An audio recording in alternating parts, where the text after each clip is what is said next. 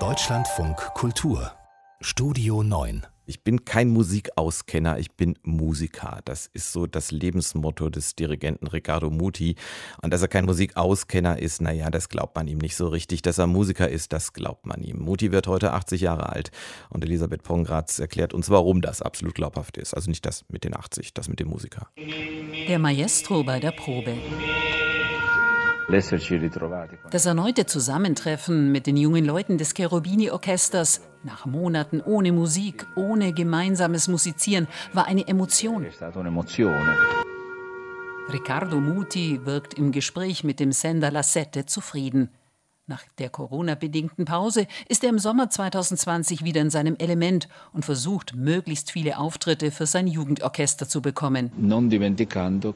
Man darf nicht vergessen, dass die italienische Musikgeschichte die längste und wichtigste der Welt ist und wir sind unserer Vergangenheit verpflichtet. Der Stardirigent meldet sich gerne zu Wort, während der Corona-Pandemie besonders. Auf die erneuten Kulturschließungen in Italien im Herbst 2020 reagiert er entsetzt, wirft der Regierung Ignoranz, fehlende Kultur und mangelnde Sensibilität vor. Muti will niemals leise sein, auch wenn er kürzlich in einem Interview mit dem Corriere della Sera zugab, dass er des Lebens müde sei. Geboren in Neapel bekommt er von seinem Vater, einem Arzt, als kleines Kind eine Geige geschenkt doch der kleine Riccardo hat keine Lust. Er findet die Art der Notenlehre langweilig und lernt die Noten nicht. Mein Vater hat zu meiner Mutter gesagt, dieser Junge hat kein Talent. Wir sollten ihn aufhören lassen. Doch meine Mutter, die keinen besonderen Draht zur Musikwelt hatte, sagte komischerweise, lass uns noch einen Monat probieren.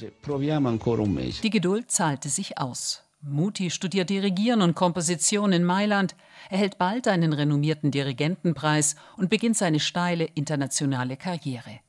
Mit vielen großen Orchestern weltweit arbeitet er zusammen. Seinen Vertrag als Chefdirigent des Chicago Symphony Orchestra hat er kürzlich bis 2022 verlängert. Besonders nah fühlt er sich den Wiener Philharmonikern.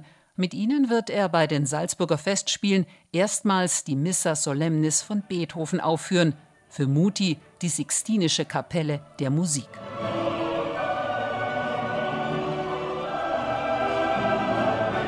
Letzter Monarch unter den Dirigenten, so wurde Muti bereits genannt. Sein fast 20-jähriges Engagement als Musikdirektor an der Mailänder Scala endete in einer Schlammschlacht. Im Streit um die Intendantennachfolge wandte sich fast die ganze Belegschaft gegen ihn. Kurz vor seinem runden Geburtstag wirkt er nun rastloser denn je. In Verona dirigiert er zum Auftakt Verdis Aida in Konzertform. Beim Ravenna Festival steht er immer wieder am Pult.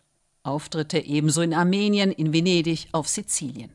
Er selbst hat sich sein ganzes Leben als Musiker gesehen, nicht als Sachkundiger der Musik. Wenn im Theater der sogenannte Kenner sitzt und nervt, sind die einfachen Menschen, die die Musik genießen wollen, von dem berühmten Sachkundigen terrorisiert.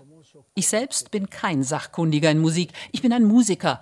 Und wenn ich eine Partitur nehme, verstehe ich die Form, die Architektur, die Harmonie, die Dynamik. Das sind die objektiven Elemente der Musik.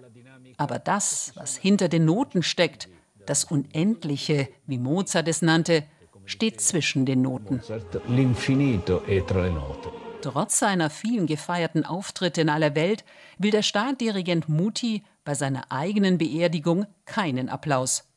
Wenn ich an der Reihe bin, so ließ er kürzlich wissen, wünsche ich mir absolute Stille.